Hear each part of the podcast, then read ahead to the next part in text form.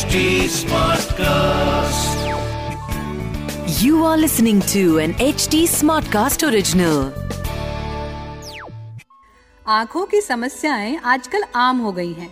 छोटे छोटे बच्चों की आँखों पर आजकल चश्मा नजर आता है।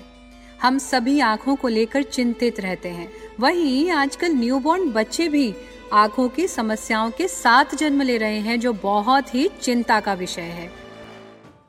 आज मैं आपको लेकर चलने वाली हूँ एक ऐसे स्थान पर जहाँ इस समस्या का समाधान मिल जाएगा।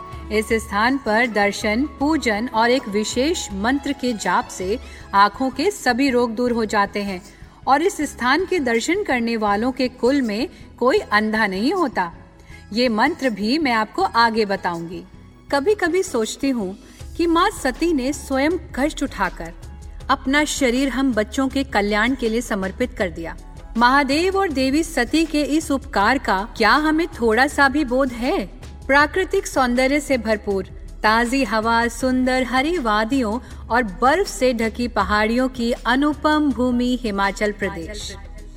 हिमाचल प्रदेश के बिलासपुर जनपद में स्थित है नैना देवी शक्तिपीठ।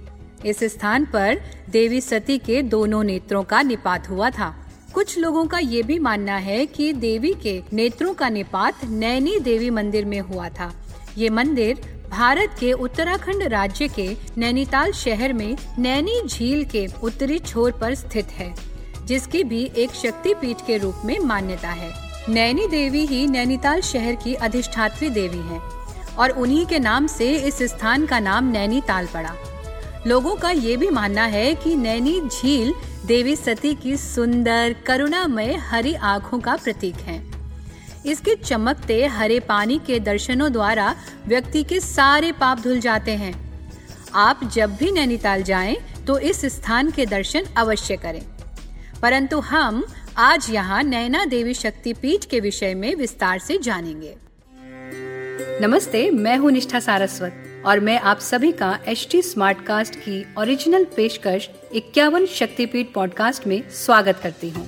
हिंदू धर्म के पुराणों के अनुसार जहाँ जहाँ माता सती के अंग, आभूषण तथा वस्त्र के हिस्से धरती माँ ने धारण किए, वहाँ वहाँ शक्ति पीठ बने।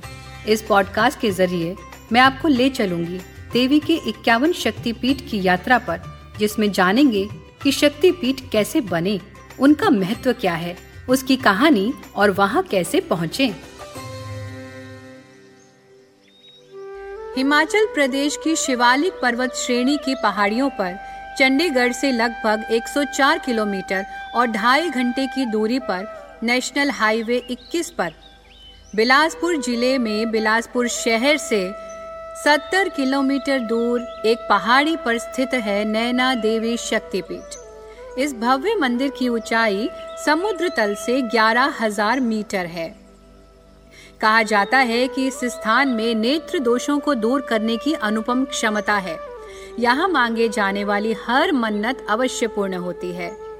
नैना देवी को प्रसन्न करने का मंत्र है ओम ह्रीम नैना देवी क्लीम फट्ट स्वाहा, या देवी सर्वभूतेषु शक्ति रूपेण संस्थिता, नमस्तस्यै नमस्तस्यै नमस्तस्यै नमो नमः। इस शक्ति पीठ के दर्शनों के पश्चात इस मंत्र की प्रतिदिन एक माला का जाप करने से नेत्रों के सब रोग दूर हो जाते हैं और नेत्रों की ज्योति स्थिर हो जाती है। इसकी स्थापना की कई कहानियां प्रचलित हैं। देवी माँ के नेत्रों के निपात के बाद वो पिंडी रूप में परिवर्तित हो गए, परंतु बहुत समय बीत गया। नैना नाम का एक लड़का था जो एक बार अपने मवेशियों को चराने निकला। उस दौरान उसने देखा कि एक सफेद गाय एक पत्थर पर दूध बरसा रही है। ऐसा उसे अगले कई दिनों तक देखने के लिए मिलता रहा। फिर एक रात जब वो सो रहा था तो माता नैना देवी ने उसे सपने में दर्शन दिए और उसे बताया कि वो पत्थर उनका ही पिंड स्वरूप है। इसके बाद नैना नामक उस लड़के ने अपने सपने के बारे में राजा बीरचंद को बताया। तब राजा ने उसी स्थान पर श्री नैना देवी के इस मंदिर का निर्माण करवाया। स्थानीय लोगों का कहना है कि इस मंदिर का निर्माण द्वापर युग में पांडवों ने कराया था। एक अन्य पौराणिक कथा के अनुसार मान्यता है कि एक बार माता पार्वती के कानों के आभूषण में से एक मणि पानी में गिरकर पाताल लोक पहुंच गई। ऐसा होने पर भगवान शिव ने अपने गणों को मणि ढूंढने के लिए भेजा, मगर वो ढूंढ कर नहीं ला सके, जिससे क्रोधित होकर भगवान शिव ने अपना तीसरा नेत्र खोल दिया और तभी नैना देवी प्रकट हुई। फिर उन्होंने पाताल लोक जाकर शेषनाग जी से मणि लौटाने के लिए कहा, तो उन्होंने भगवान शिव को वो मणि भेंट की और अपनी भूल के लिए क्षमा मांगी। ये मंदिर महिष पीठ के नाम से भी प्रसिद्ध है। कुछ लोगों का ऐसा मानना है कि श्री नैना देवी ने महिषासुर नामक असुर का वध इसी स्थान पर किया था। महिषासुर एक बहुत ही शक्तिशाली राक्षस था, जिसे ब्रह्मा जी द्वारा अमरत्व का वरदान प्राप्त था। उसका अंत सिर्फ एक विवाहित स्त्री के द्वारा ही हो सकता था, मगर महिषासुर इसकी चिंता छोड़ अपने अहंकार के कारण पृथ्वी पर और देवलोक पर बहुत ही आतंक मचा रहा था, जिससे परेशान होकर सभी देवताओं ने अपनी शक्तियों को संयुक्त कर एक देवी का आवाहन किया ताकि महिषासुर का अंत हो सके। इसके लिए देवी को सभी देवताओं द्वारा अलग अलग प्रकार के अस्त्र प्राप्त हुए, मगर इस सत्य से अनभिज्ञ महिषासुर देवी की सुंदरता से मंत्रमुग्ध होकर उन्हें विवाह का प्रस्ताव देता है। इस पर देवी कहती हैं कि अगर वो उन्हें युद्ध में परास्त कर देगा तो वो उनसे विवाह कर लेंगी, मगर इस धर्म युद्ध में देवी के हाथों से महिषासुर परास्त हो जाता है और देवी उसका अंत करते हुए उसकी दोनों आंखें निकाल लेती हैं। इसी कारण इस मंदिर का नाम नैना देवी पड़ा। युगों पुराना मंदिर होने के कारण समय समय पर इस स्थान पर अनेकों चमत्कार हुए और उनकी महिमा अलग अलग कथाओं के रूप में हमें सुनने को मिलती है। पर इनसे यही बात समझ में आती है कि ये स्थान चमत्कारी है और हमारी समस्त मनोकामनाओं को पूर्ण करने की सामर्थ्य रखता है। यहाँ देवी अपने भैरव और पुत्र गणेश के साथ स्वयं निवास करती हैं। बिलासपुर के अनंतपुर साहिब से 25 किलोमीटर का संकरा पहाड़ी रास्ता शुरू होता है। लगभग 1.5 घंटे में नैना देवी तक कार या बस से आसानी से पहुंचा जा सकता है। ये रास्ता बहुत ही सुंदर है, पर संकरा होने के कारण इस पर थोड़ा सा डर भी लगता है, पर जय माता दी के जयकारों से मन का डर निकल जाता है। नैना देवी पहुंचकर कार छोड़ देते हैं। मंदिर इस पहाड़ की चोटी पर है। नैना देवी मंदिर जाने के लिए श्रद्धालुओं को पहले काफी कठिनाइयों का सामना करना पड़ता था, क्योंकि ये बहुत ऊंची पहाड़ी पर स्थित है। लेकिन अब यहाँ पहुँचने के लिए सीढ़ियाँ, पालकी, घोड़े आदि की व्यवस्था उपलब्ध करा दी गई है। भक्तों की सुविधा के लिए अब यहाँ रोपवे की सुविधा भी है। एक ओर से रोपवे का किराया 120 रुपए है।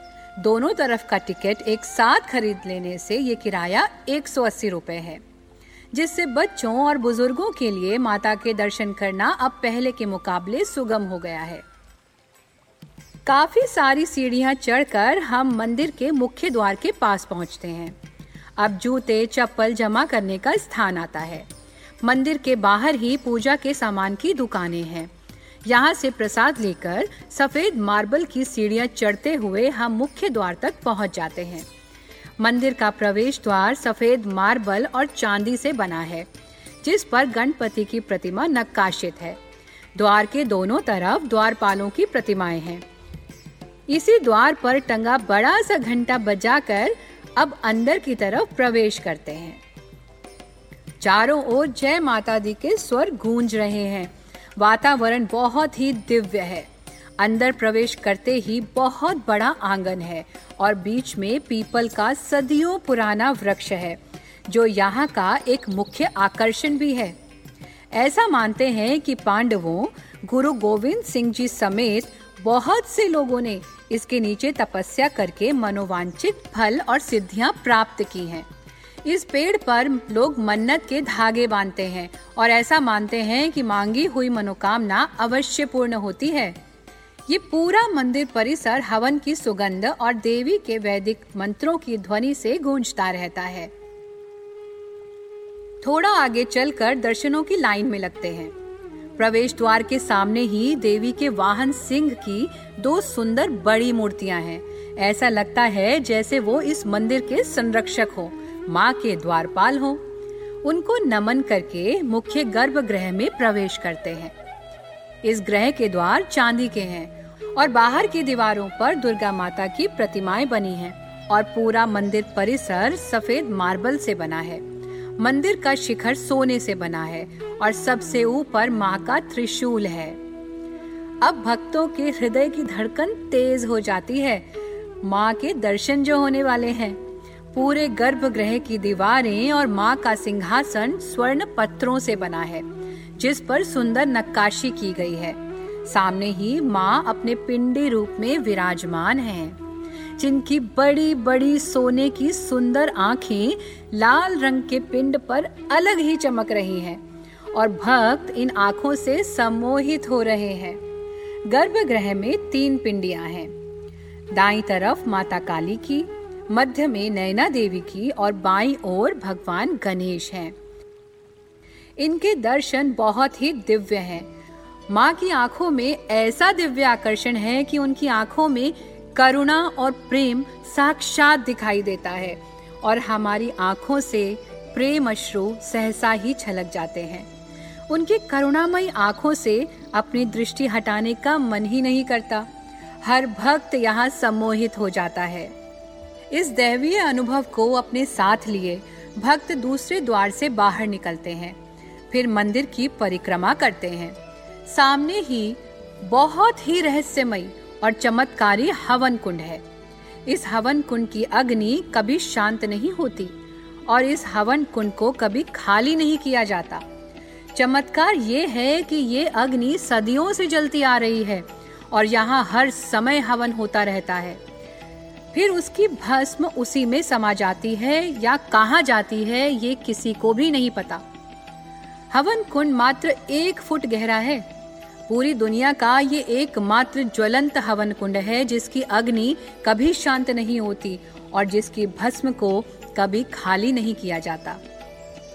कहा जाता है कि गुरु गोविंद सिंह जी ने भी जब 1756 में मुगलों के खिलाफ अपना अभियान शुरू किया तो उन्होंने श्री नैना देवी के दर्शन किए और देवी का आशीर्वाद लेने के लिए यहाँ एक महायज्ञ भी किया।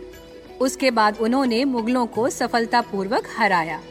हवन कुंड से थोड़ा आगे चलकर हनुमान बाबा और गणेश जी का मंदिर है। दोनों को सिंदूर का लेप लगा है। पीपल के पेड़ के नीचे लक्ष्मी नारायण का मंदिर है। इसके गर्भगृह में लक्ष्मी और नारायण की प्रतिमाएं स्थापित हैं और साथ ही काल भैरव का सिद्ध मंदिर भी है। यहाँ से आसपास का दृश्य बहुत ही सुंदर है। यहाँ से पूरी शिवालिक पर्वत श्रृंखला दिखाई देती है और गोविंद सागर झील का नज़ारा देखते ही बनता है। कहते हैं कि सावन के महीने में यहाँ का दृश्य अनुपम होता है। मंद मंद बहती शीतल हवा, दूर तक हरी सुंदर पहाड़ियाँ, हवा में घुली हुई यज्ञ की खुशबू, कानों में पड़ते देवी के वैदिक मंत्र और जय माता दी के जयकारे। एक बार को तो ऐसा प्रतीत होता है कि हम स्वर्ग में हैं। घंटों तक आप इस स्थान पर बैठकर आनंद ले सकते हैं। यहाँ से जाने का मन ही नहीं करता। मंदिर के बाहर आकर कुछ सीढ़ियाँ उतरकर नैना देवी की गुफा का रास्ता आता है। ये गुफा 70 फुट लंबी है। गुफा का मार्ग बहुत ही संकीर्ण है। गुफा के भीतर नीचे बैठकर प्रवेश करना पड़ता है। ये बहुत ही रोमांचकारी अनुभव है।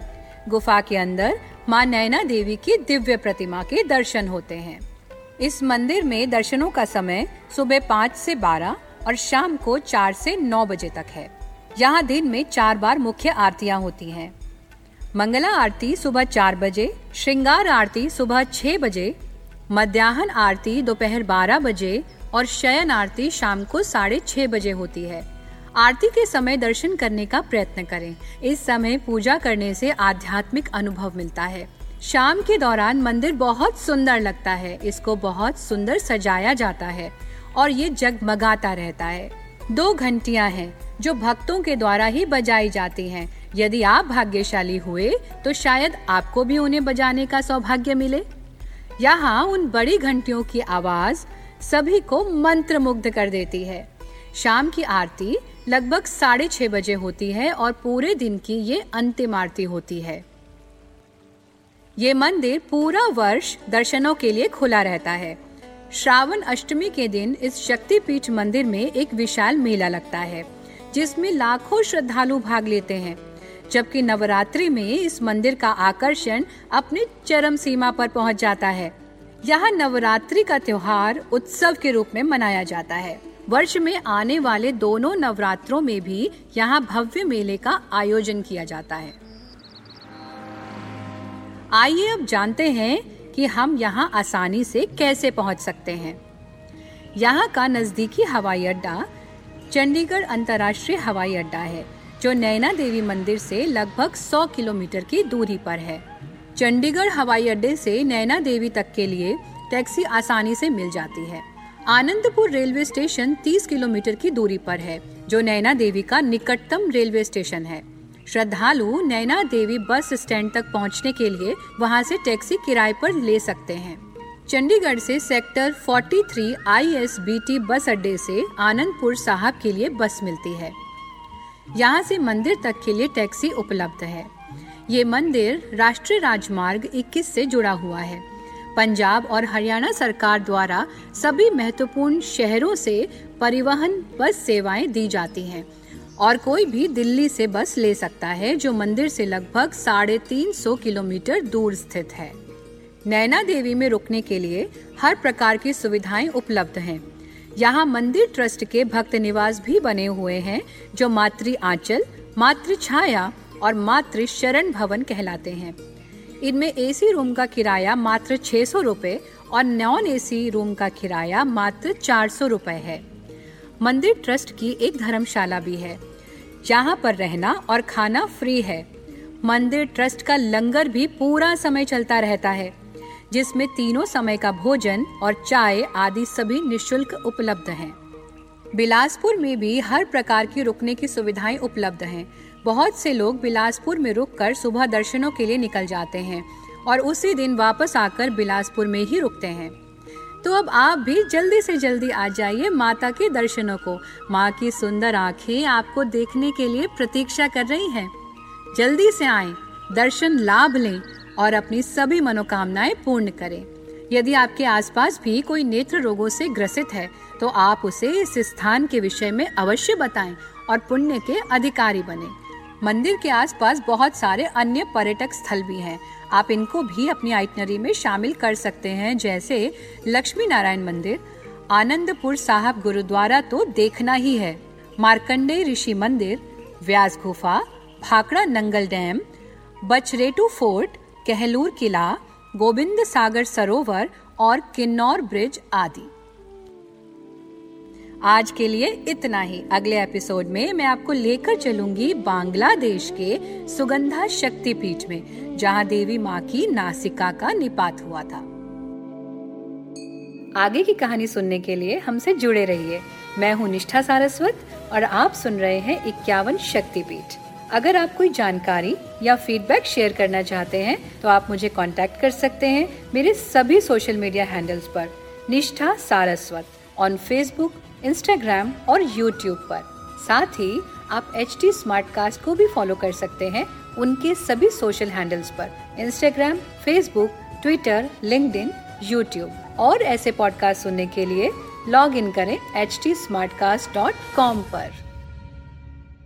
इस पॉडकास्ट सीरीज को केवल मनोरंजन और जानकारी के लिए बनाया गया है। इसमें साझा किए गए 51 शक्ति पीठों की जानकारी का आधार आपसी कही सुनी और पौराणिक किताबें हैं। इससे हमारा उद्देश्य किसी भी मनुष्य, जाति या समाज की धार्मिक भावनाओं को ठेस पहुंचाना नहीं है, इसलिए इससे जुड़े किसी भी विवाद के हम उत्तरदायी नहीं हैं। इसकी narration, research and writing Nishtha Saraswat ने की है। Direction and production Diksha Chaurasia. Editing and sound designing Amarinder Singh ने की है। This was an HT Smartcast original. HT Smartcast।